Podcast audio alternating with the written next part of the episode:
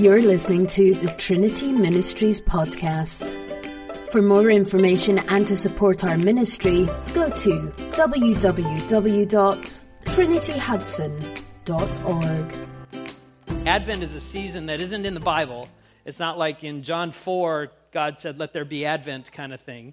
Um, it was actually started about 500 uh, AD uh, where uh, the monks decided, or actually, it was a little bit of a mandate from the, the mother church to fast at some point every day, the whole month of December, to prepare your hearts for the great celebration of Christmas. And so that uh, there were a lot of traditions back then that started a couple hundred years after Jesus went went back to heaven. Uh, but that was one of them that that stuck. And so we in the Christian church throughout the whole world right now, all of us are joined together with millions and millions of Christians celebrating Christ through Advent. So it's a super, super cool time of, of the year. And just to reiterate um, what Nicole said, there's a lot of distractions coming up. Um, if you haven't felt it already, uh, keep your focus on Christ. One of the ways that, that we at Trinity want to help you do that too is we have an Advent devotional for you as a resource for free. Um, there, uh, there's, we have some at the, the, welcome desk, or you can go online and get them as well at our website. We'll make sure that link is up uh, this afternoon. But it just is w- taking a little bit of time every day to really help uh, re engage your brain as to what is Christmas all about. That's the Advent devotional will help you do that. So, but today we are uh, starting a new series, and I want to start with a question. Raise your hand, actually, several questions. Raise your hand if you feel like you have a, a good grasp on knowing your neighbors. How many of you like know your neighbors, at least the couple? Ooh, okay, good. You're starting to raise your hand. Okay, so how many of you um, have neighbors that you like? Raise your hand. Okay, good. That's good. How many of you have one of those neighbors that just is a little off? Raise your hand.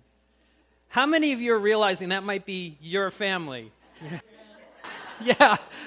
Well, when I was growing up in Grand Forks, in Grand Forks, we weren't that neighbor, but we were in a neighborhood and um, had a great time. And it was one of those neighborhoods where all of the, the parents, you know, it was a new development, so all the parents were the same age. All, the, all of us kids were the same age. You know, anybody grow up in a situation like that? Yeah. And, and we all kind of played together and my, my parents we lived on this on the street right across the street was this massive park. We'd all play until 11 o'clock at night when the sun finally went down in grand forks. And uh, we were just playing. Um, but there was this one kid actually this one family that would be categorized as well just a little bit different. You know the, the parents they from what i can remember they, they they dressed a little different from everybody else. They were a little bit weird. These were the parents that would lock their kids out of the house um, and, and, go to work and uh, during the summer. And, and then the kids are just kind of like, they'd show up on our doorstep. What do we, what do, we do? And especially this one kid who, um, he was just, you know, he's just that kid. I hate stereotypes, but he's just that kid you look at, and, and as, a, as another kid with another kid, you're like, I don't want to be with this kid because he's just a little different and a little odd. And but my parents, somewhere along the line, my parents decided that they were the family, that we were the family and the house that everybody could count on. So if one of the kids, especially this kid, got locked out of his house, which always happened, they could always come to our house and hang out until the parents got home.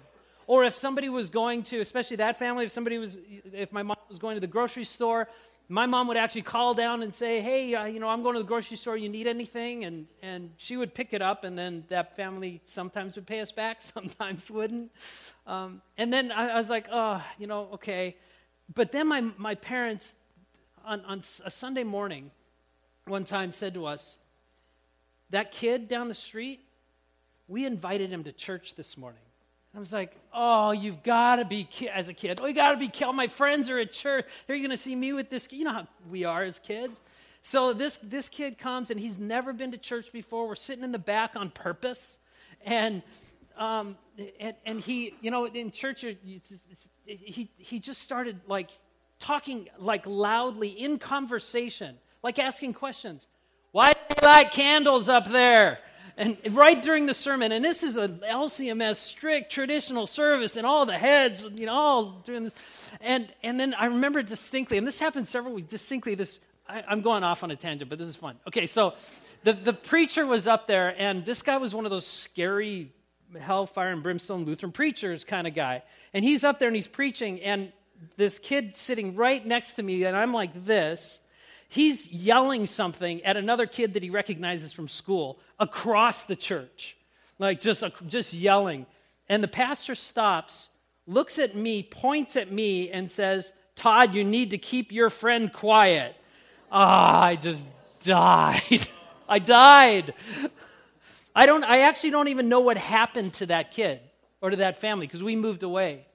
But again, my parents were the ones that that and that's the point. My parents a long time ago decided that we were going to be the family, we were going to be the house on which the neighbors can, can count on for almost anything. We were the ones to count on. And that's eh, very important, actually, as, as we, we kind of extrapolate today. For you as a human being, right from the beginning, right when you were little, we have this desire, this hardwired thing that God put in us for us to know who we can count on. We have this thing that inside of us that we, we, we need to know who is it that we can count on and feel secure in. Of the six human needs that scientists talk about, the first one is a need called certainty.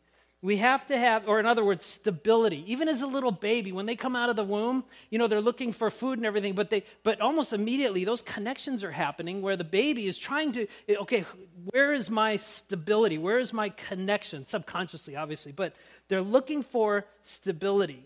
And we look for stability in people. You do unconsciously all day long.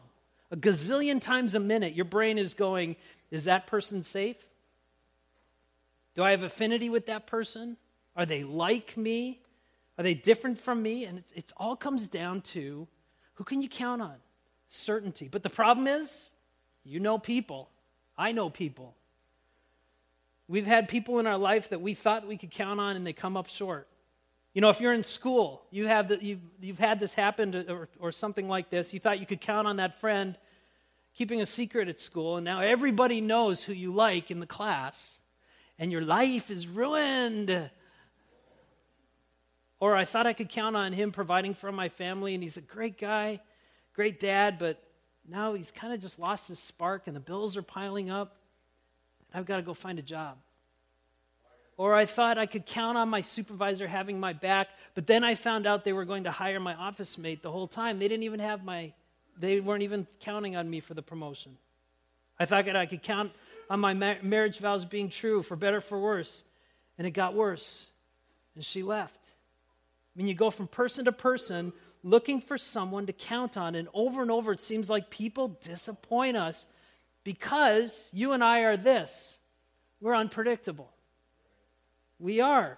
One moment, that person that you love and surpasses your expectations, the next they break their promises. So, the question today, and actually throughout the whole series that we're going to ask, is this Is there someone on whom you can count 100% of the time who will never disappoint you? Now, if you're in church, you know the answer is yes, there is. Jesus. But do you know why you can count on Christ? Do you know, and what does that look like in our lives? Do you know why it is that Jesus is the one to count on when maybe for you right now, your life is falling apart? Maybe you just think about last Thanksgiving and the political talk that happened around the table, or just the arguments you got in. It just was like, crazy. how can I hate my family? You know, how, uh, just crazy. But Jesus says that He's there all the time for us. How does that work? So that's the question we're going to look at. And it actually, today, it's the same question that people were asking um, in, the, in the verses we're going to look at. So today we're going to be taking a look at John 1. And so if you have your Bibles, you can open that up, or your app, you could look that, look that up too.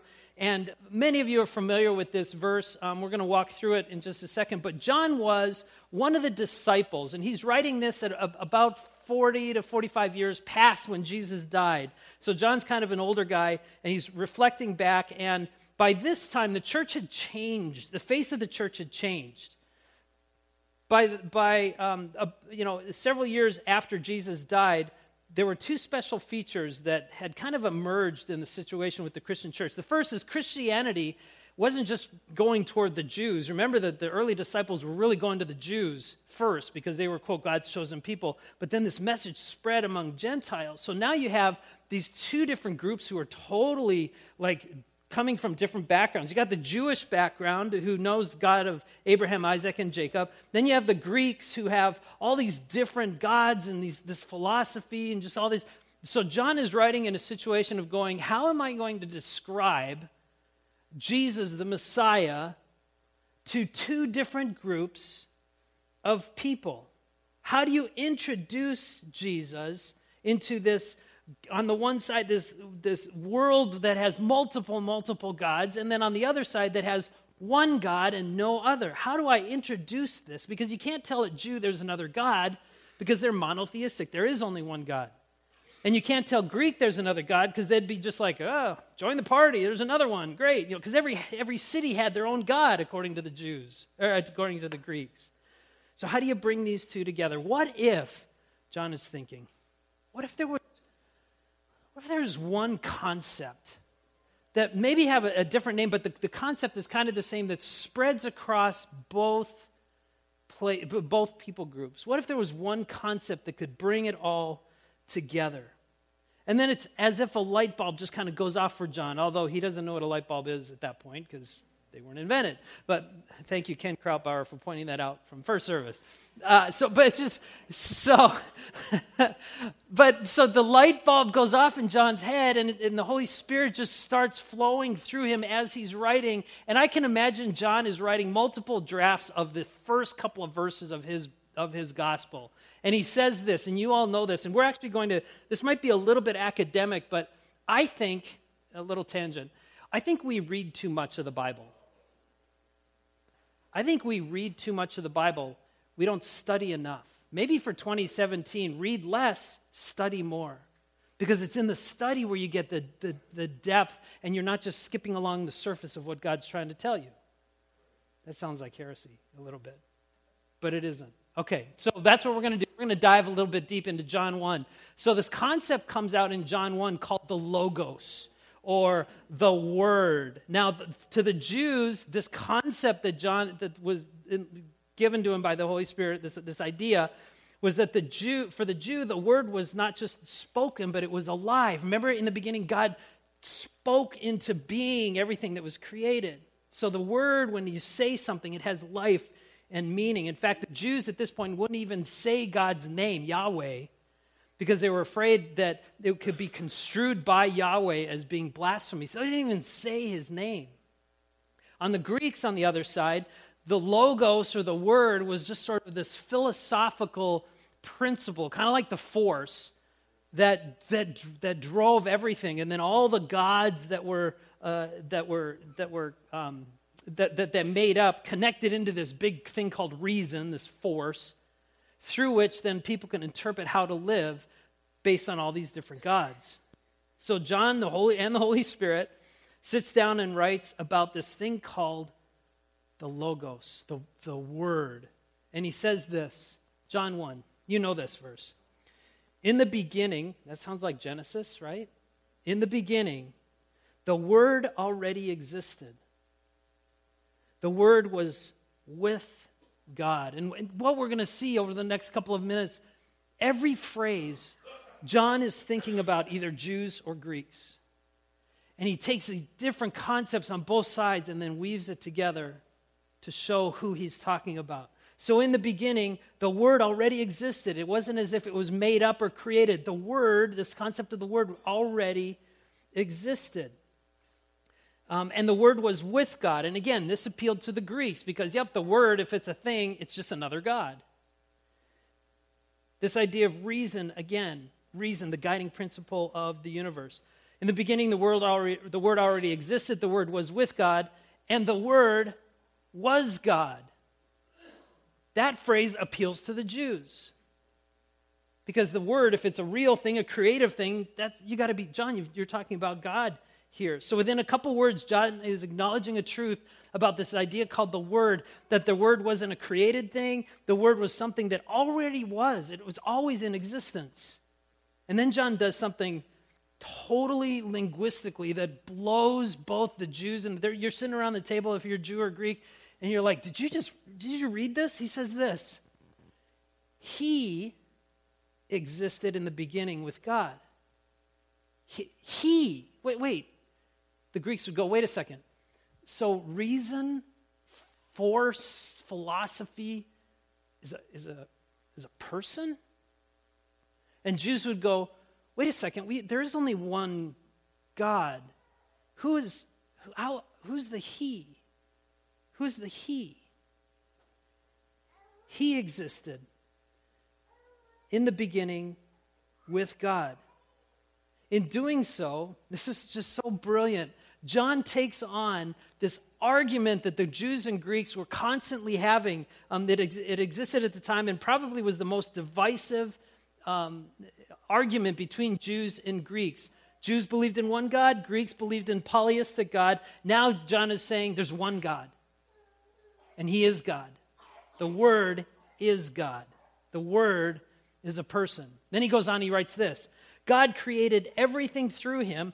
So we know that the Word is Jesus. He'll reveal that in a little bit. But Jesus, cre- the, God created everything through Him, and nothing has been created except through Him. Did you know that the world was created by Jesus? In the beginning was the in the in the beginning God created heaven and earth. That's a plural. God is is plural. It's Father, Son, Holy Spirit. It's Jesus that put his hand on the creation of the world. Now think about that from the think about that for just a second. What would it have been like for Jesus to create the gold, frankincense, and myrrh that one day would be his gifts as a baby? or the star in the sky to announce his birth? What would have been like for Jesus to create the thorn bush that grew the thorns that made the crown that pierced his head? What would it have been like for Jesus to grow the tree that was cut down on which he would give his own life? What would it be like to create the hillside of stone from which someone would carve a tomb and from which you knew that's where you're going to be raised from the dead. That's a whole nother sermon. Back to John. So John is thinking about all these different concepts. Then he keeps going and he says this The Word does something else. He gives life to everything that was created. And this life brought light to everything. Life, that's a Jewish concept. Light, that's a Greek concept. Again, weaving it together. And now the Greek now again back to the Greeks. He says the light shines in the darkness and the darkness can never extinguish it. This was one of the battles that that, John, that the Greeks have in mythology. There's this massive battle between light and darkness. Uh, uh, uh, ether is the light, uh, Erebus is the darkness in Greek mythology, and they're constantly fighting. And he says, wait a second, this word conquers them all. He brings light and dispels the darkness. And then Jesus and then John writes something that no one would have thought was coming because at this point it's like wow the Jews and the Greeks could look at each other across the table and said this is a god that both of us can worship and is a, a person but then in verse 14 John just blows everything out of the water and he says this so the Word, this person, became human. And not only that, he didn't stay up in the ether. He came and made his home among us. The message paraphrase, which is, isn't a translation of the Bible, it's more of a commentary on the Bible. Great, great, um, easy read kind of thing. But the message paraphrase of this verse says, so the word became a person and moved into the neighborhood. I love it. I mean, think about that. The God of Isaac, Abraham, and Jacob, the founding principle of reason, the word became flesh and blood. He was, he, again, was full of unfailing love and faithfulness, and we have seen his glory. John's like, hey, we've, we've seen this person. And now the Jews and Greeks are going, who are you talking about? Where is he? Where's this, this person? We have seen his glory, the glory of Father, the glory of the Father's one and only Son. And then the Jews go, Oh, you're going to be talking about this Jesus. And the Greeks go, we heard it. We read about that on, saw that on TV, Google News. Jesus died. We heard that.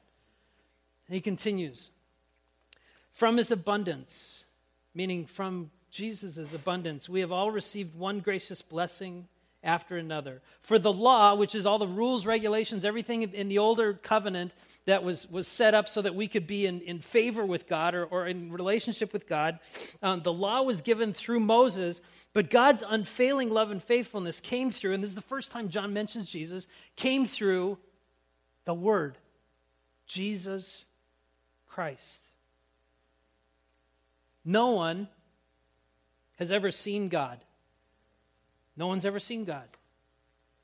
But the unique one, it's not the greatest translation of that word, but the real one, the, the authentic one, meaning Jesus, who is himself God, is near to the Father's heart. He has revealed God to you and me. He's revealed what God is, who God is, and what He's like to, to you and to me. If you want to know God, you look at Jesus. If you want to look at Jesus, there's a whole book called the Bible that's written about him. All over the Bible, especially the four letters, the Gospels, Jesus is portrayed as someone who is the same yesterday, today, and tomorrow. Even that phrase is actually in Hebrews, it's not in the Gospels, but Jesus is the same as the Word.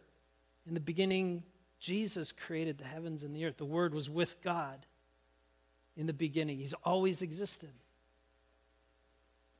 through Jesus, the deity, the personification which guides the universe, the one who moved into your neighborhood, is God. He is close to you and loves you more than you can know. Jesus, who created the heavens and earth, steps out of eternity and into your story so that you can know God. He's not a mystery. If you realize that Jesus is God who didn't just bring light and love, but was himself light and love. He was always there, he was always ready to help, always had the best answers to life's problems and dilemmas. If you knew that Jesus lived right next door and is always ready to help and is always the one that you can count on, how would that change the struggle and dilemma you're going through right now? How would that change your sense of or lack of peace in this upcoming Christmas season? How would that change your security, your stability? Especially when your circumstances right now aren't saying that God is a God of love. Doesn't seem like it. Where is He? What's going on as I'm struggling in my work, at home? What happens when what you thought Jesus should do for you is different from what he came to do for you. That's next week. Let's stand to pray. Father, I, I thank you that um, you inspired John so many years ago to bring this really, and actually, Father, we just scratched the surface of what the, the concept of the word, Jesus as the word, really means. But I thank you that for us today, that um, even though our circumstances might be showing it, or we might be feeling or experiencing um, just just hardship in our lives, Father, we still are. We still can, by faith, say, Jesus, you're the one that I can count on. And even if it's just God getting me through this next day, would you please just do that for me? Father, we thank you for the season of Advent where we can celebrate the Word, the Jesus, the, the God incarnate, your Son who came for us to live a, a life um, teaching, but ultimately, and the most importantly, to die on a cross and die, or die on a cross and be ra- raised again to life for us. Thank you, God, for Christ who forgives our sins. It's in Jesus' name we pray. And all of us said together, Amen.